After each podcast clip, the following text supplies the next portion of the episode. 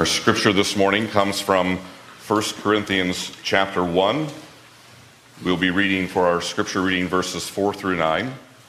And you can find this in a Pew Bible on page 952 if you don't have a copy of God's Word with you today. And if you need a copy of God's Word, please take one of those Bibles as our gift to you. And we would love for you to be reading that regularly. Please stand for the reading of God's Word.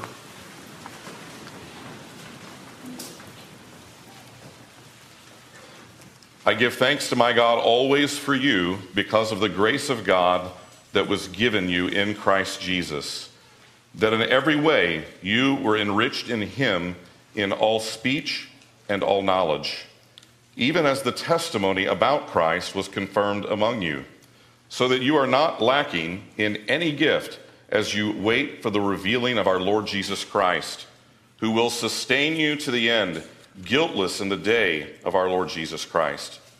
God is faithful, by whom you were called into the fellowship of his Son, Jesus Christ our Lord. This is the word of the Lord. Let's pray. Father, your word is truth, it is eternal, unchangeable, and it is profitable to us.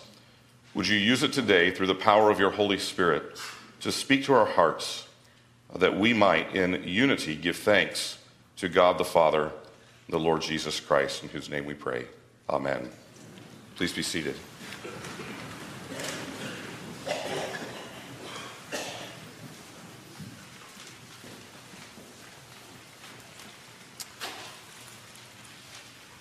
God called Sharon and I and our family to St. Andrews a little over 19 years ago.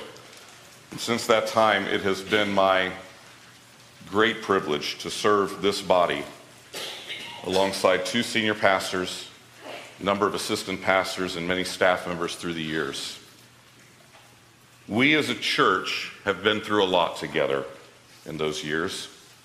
Many highs, some lows, lots of changes in membership, staff, facilities, programming, and the like. And no doubt St. Andrews will experience many more changes in the future. But one thing has remained constant for St. Andrews in its entire history, almost 39 years now, and that is God's faithfulness. As we serve and work side by side, awaiting the revealing of our Lord Jesus, it is He who will sustain His church. Not your pastors, not the session, not the deacons, not the staff. God is faithful, and He will accomplish His eternal purpose for this body of believers, for His glory alone. St. Andrews can take great hope in this truth as it walks down a new road, uncertain of the future and what the will of the Lord is. God has given us His word, and it is sufficient. So let us go there today to prayerfully consider what's next for our beloved church. I imagine for some today that the title of the message may seem a little presumptuous on my part. After all, how can I provide a way forward for St. Andrews before a vote has happened. But the way forward for St. Andrews isn't about me. God has laid out clearly in His Word a path forward for His church. So this message isn't Marc's way forward, but rather it is God's way forward for His church, regardless of who He calls to lead her and to be her shepherd. Paul's first letter to the Corinthians, as most of you know, is similar to many of his letters in that it is a letter to a specific local congregation, a church in Corinth.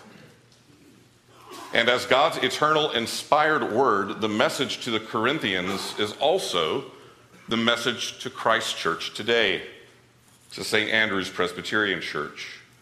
And I believe that it's a suitable message for such a time as this in the life of this church. This first point in the outline should bring great comfort to us all, for Jesus has prepared the way forward for St. Andrews. And if Jesus has prepared the way, then it is a good way. For Jesus love, loves his flock more than we do, and he will care for her far better than we can in our weakness. Paul begins, like any good communicator does, by expressing what he sees positively in the believers in Corinth, giving thanks to God for them and pointing them to their assurance in the gospel. I see three primary ways in this opening that Jesus prepares the way forward for his church.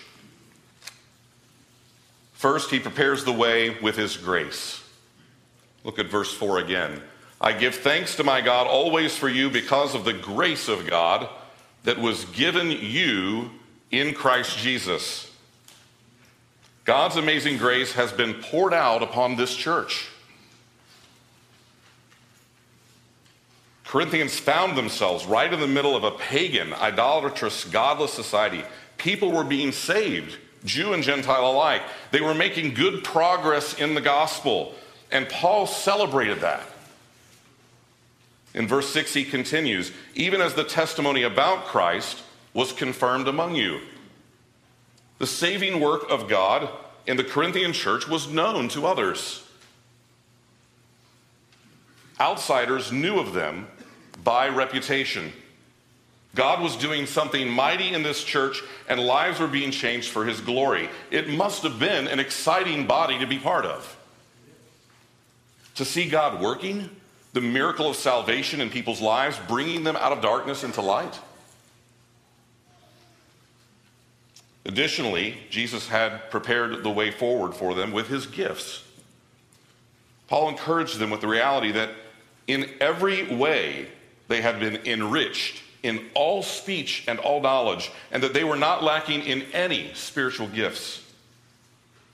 God had equipped that church, as He does every church, with His Spirit dwelling inside them, His Word, and all of the Spirit's accompanying gifts that they needed to accomplish His will. And if that weren't enough, the grace of their salvation the provision of all the gifts that the Lord had appointed to them, Paul encouraged them that Jesus had prepared the way forward with his faithfulness, that he would sustain them to the end and present them guiltless in the day of his return.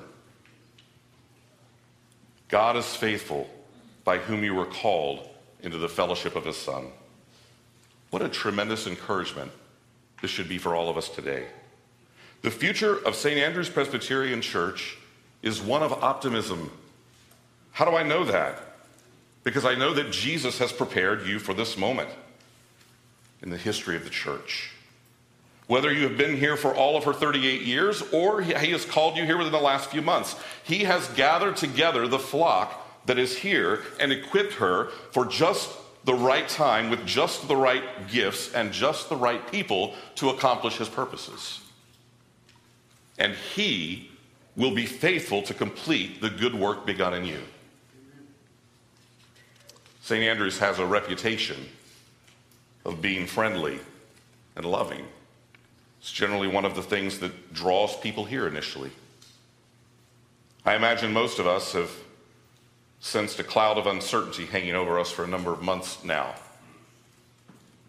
The tension in the hallways has been real and maybe even a bit discouraging. The atmosphere hasn't quite felt like it used to. But let me encourage you the Spirit of Christ is at work here. Don't under, underestimate the work that God has been doing around here during this time. The Spirit of God is never static.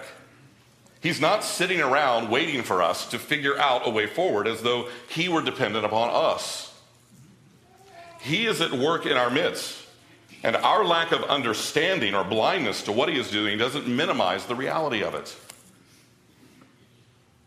That feeling of mutual love friendship, and joy that we have, it will return stronger than ever as the church unites in the love of Christ with a common purpose and vision. But at the same time, we can't stick our heads in the sand, can we? And gloss over the difficult reality that whichever the way the vote goes today, some of you are going to be disheartened, perhaps even angry. The children of God, don't be dismayed, for the Lord is on his throne. And if you belong to him, he has given you his all sufficient grace he has given you supernatural gifts to do the work of ministry, and He has promised that He will be faithful to His church to the end. Maybe you feel a little bit battle fatigued. And there may yet be more challenges ahead for this church. But God has not called His people to a life of ease. And he has prepared the way forward for St. Andrews with his grace, with his gifts, and with his faithfulness. He holds the future, and he will do what is best. Continuing in verse 10, we read I appeal to you, brothers, by the name of our Lord Jesus Christ, that all of you agree, and that there be no divisions among you but that you be united in the same mind and the same judgment. For it has been reported to me by Chloe's people that there is quarreling among you, my brothers. What I mean is that each one of you says, I follow Paul, or I follow Apollos, or I follow Cephas, or I follow Christ. Is Christ divided? It seems that in its success in the gospel and the resulting growth from that, that the Corinthian church was carving itself up into factions, each with its own agenda and ideas of who to follow and what to believe. And Paul was very concerned about these divisions. He appeals to them, pleads with them, begs them to come together in unity. Paul understood that Jesus' way is one united in agreement, united in mind and judgment and heart, united in Jesus. You know, we shouldn't be surprised or concerned, for that matter, when there are differences of opinion in the church. In fact, I think to the contrary, we should welcome them as iron sharpening iron. Why wouldn't there be disagreements? After all, Jesus' church deals with the weightiest matters in the universe the eternal destiny of men and women and their children, and the glory of God. This is no small thing. If you're going to be passionate about something, by all means, make it the gospel in the church. We certainly should care deeply about these matters and fight for the truth. The issue is not whether or not we have disagreements or differing opinions, but ha- rather, how do we handle those differences and disagreements, especially when they are not matters of Christian orthodoxy, but rather legitimate ways of doing things differently. We must always seek unity within the church, for Christ is not divided. Improper responses to offenses in the church are one of the primary means in which Satan tries to destroy its witness. Notice I didn't say that offenses themselves. I mean, when you get this many broken people together, there are going to be offenses and missteps towards one another. It's going to happen. The issue, then, I believe, has to do with our expectations of one another, and then our response to those offenses. I think too often we expect perfection when the biblical expectation for one another is not perfection, but rather reconciliation through repentance and forgiveness. The biblical expectation is that we will wrong one another. Otherwise, Jesus wouldn't have given us the steps of reconciliation. For instance, by way of example, let's say that you sin against me. Well, if I become angry and turn that anger into speaking ill of you to others and allow bitterness to grow in my heart, then I'm showing that my expectation for you was that you would never wrong me. Perfection. But on the other hand, if I respond gently, privately, going to you first, as Jesus tells us to do in Matthew 18, to tell you I have been wronged, giving you then an opportunity to repent and ask for forgiveness, and in return, I offer that forgiveness to you, well, now I'm acknowledging that we're imperfect.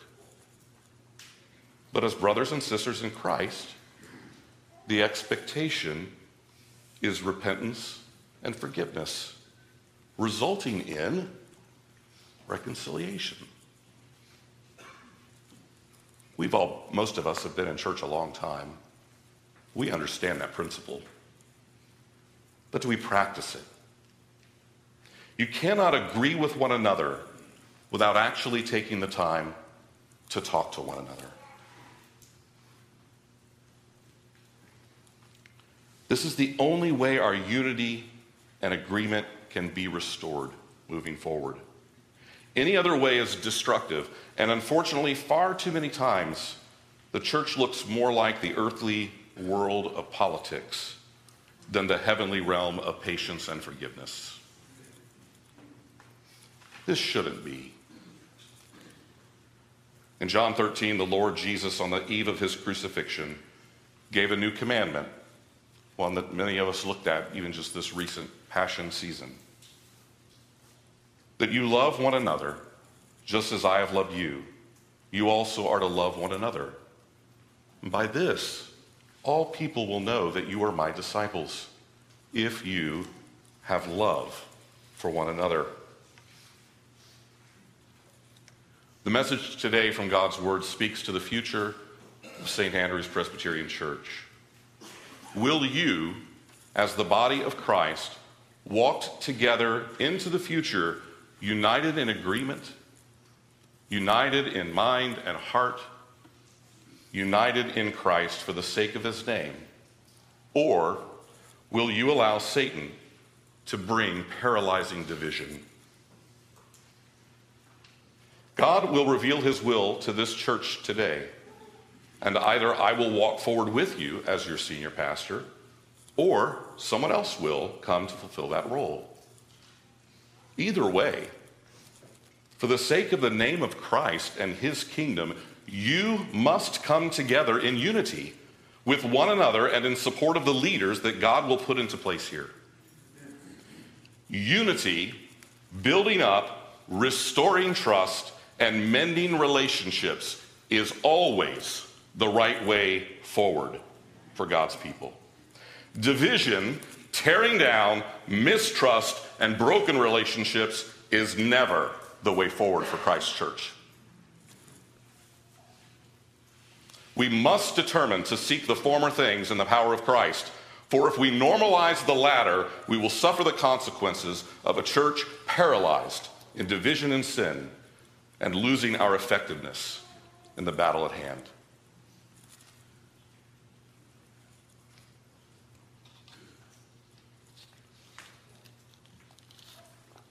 Finally, we see that Jesus' way forward is the way of the cross. This is what unifies us and brings us together. We are united under the banner of the cross. Picking up at verse 18. For the word of the cross is folly to those who are perishing, but, uh, but to us who are being saved, it is the power of God. Paul says, in essence, this message of the cross is foolishness to the unregenerate heart. Well, that's not very encouraging. I mean, if we preach something that's foolish to the world, how are we going to grow as a church? If people who don't know Jesus think the central message of the gospel is foolishness, how are we going to see new members in our church? What will be the incentive for people to come to St. Andrews? But the next statement says that to us who are being saved, it is the power of God. Now, think about that statement. The resurrection power of God, the same power that called Lazarus out of the tomb, the same power that raised Jesus from the dead after suffering the anguish of hell upon the cross, that power is at work in us when God transforms our heart of stone into hearts of flesh. And if it weren't clear, he reiterates in verse 23 but we preach Christ crucified, a stumbling block to Jews and folly to Gentiles. But to those who are called, both Jews and Greeks, Christ, the power of God and the wisdom of God. For the foolishness of God is wiser than men, and the weakness of God is stronger than men. For the man or woman in an unregenerate state, the preaching of the cross is utter nonsense. And there is nothing that you or I can say or do to convince them otherwise. Only when God gives us a new heart do we see the preaching of the cross as the power of God. Paul didn't have a 10 step program to bring people into the kingdom. All he had was the preaching of the cross. This limitation wasn't disappointing to Paul, it was liberating. For the saving of souls isn't dependent upon eloquence of speech or some worldly coolness factor. The transformation of people's lives isn't about the latest technology or emotional hooks. The growth of Jesus' kingdom and the salvation of sinners is completely dependent upon the work of the Holy Spirit. And Paul's job was simply to be faithful in preaching the gospel. Picks up in verse 26 For consider your calling, brothers. Not many of you were wise according to worldly standards, not many were powerful, not many were of noble birth. But God chose what is foolish in the world to shame the wise.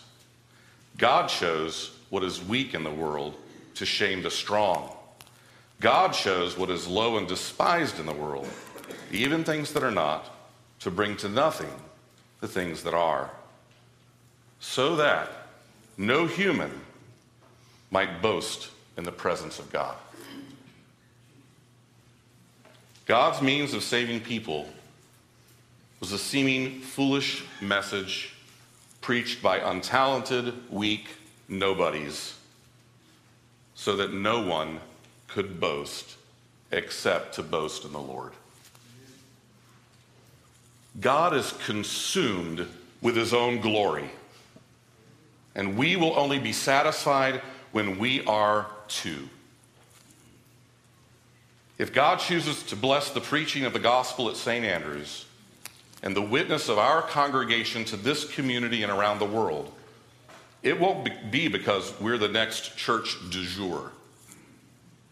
It will be because His good pleasure is to bless the preaching of the cross. As you're looking up here at the pulpit, you see a symbol on the front of it. There's a cross, and overlaid are what looks like the letters IHS. They're actually the Greek letters Iota, Eta, Sigma.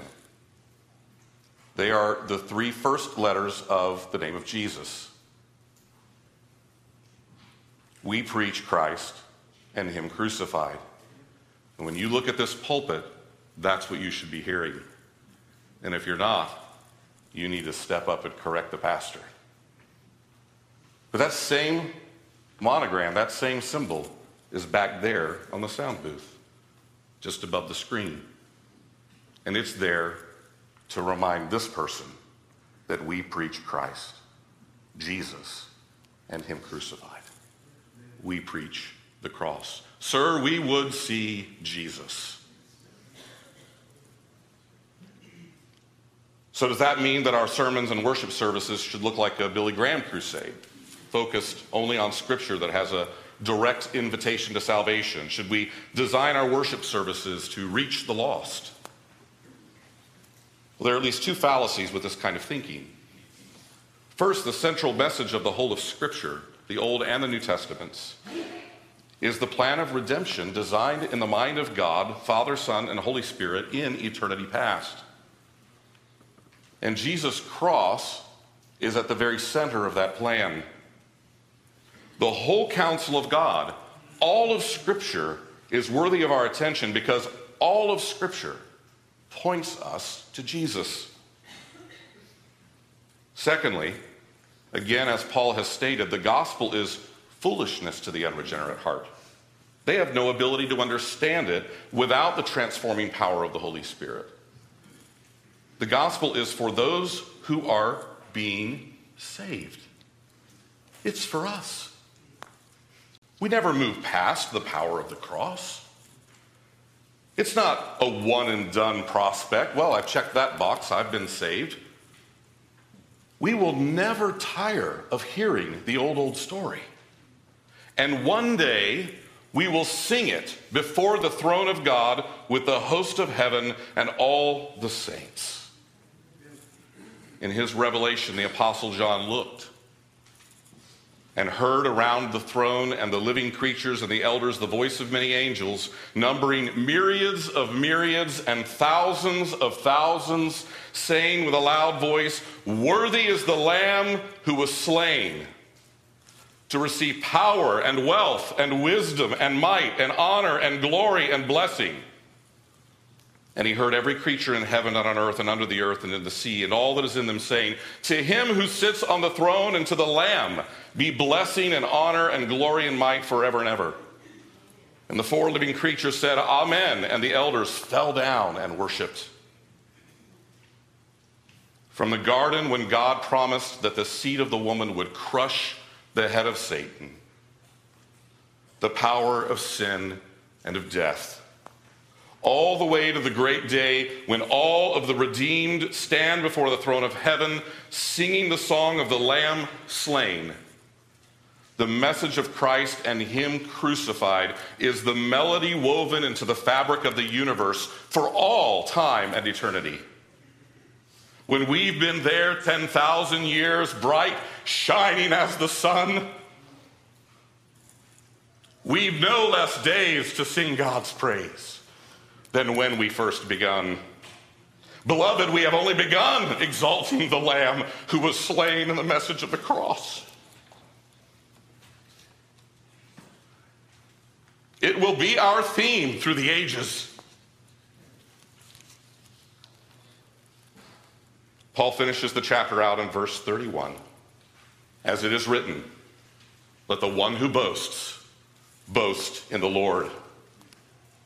We must recognize that we can accomplish nothing for the kingdom on our own.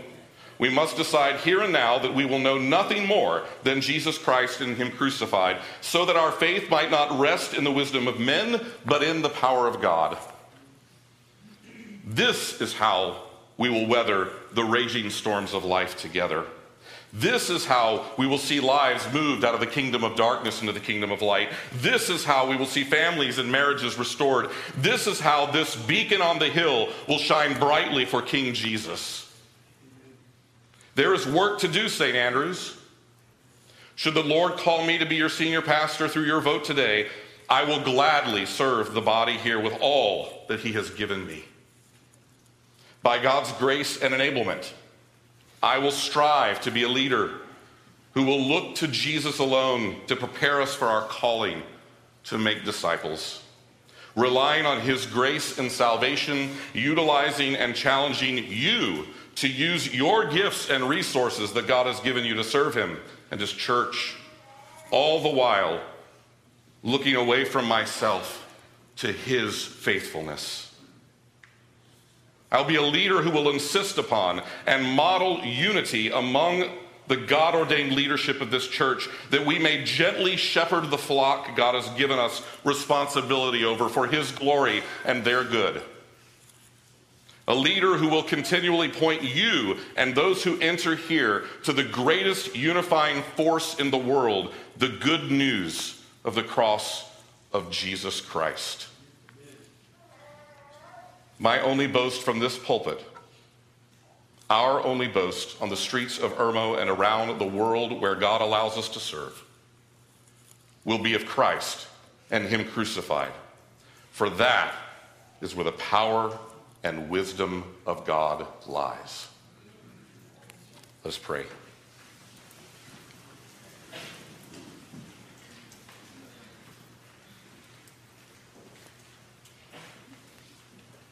Oh, Father, we have beheld the Lord Jesus this morning in your word. And it is a powerful and mighty thing. Thank you, Jesus, for saving us, for calling us to be part of that grand chorus singing, Worthy is the Lamb that was slain.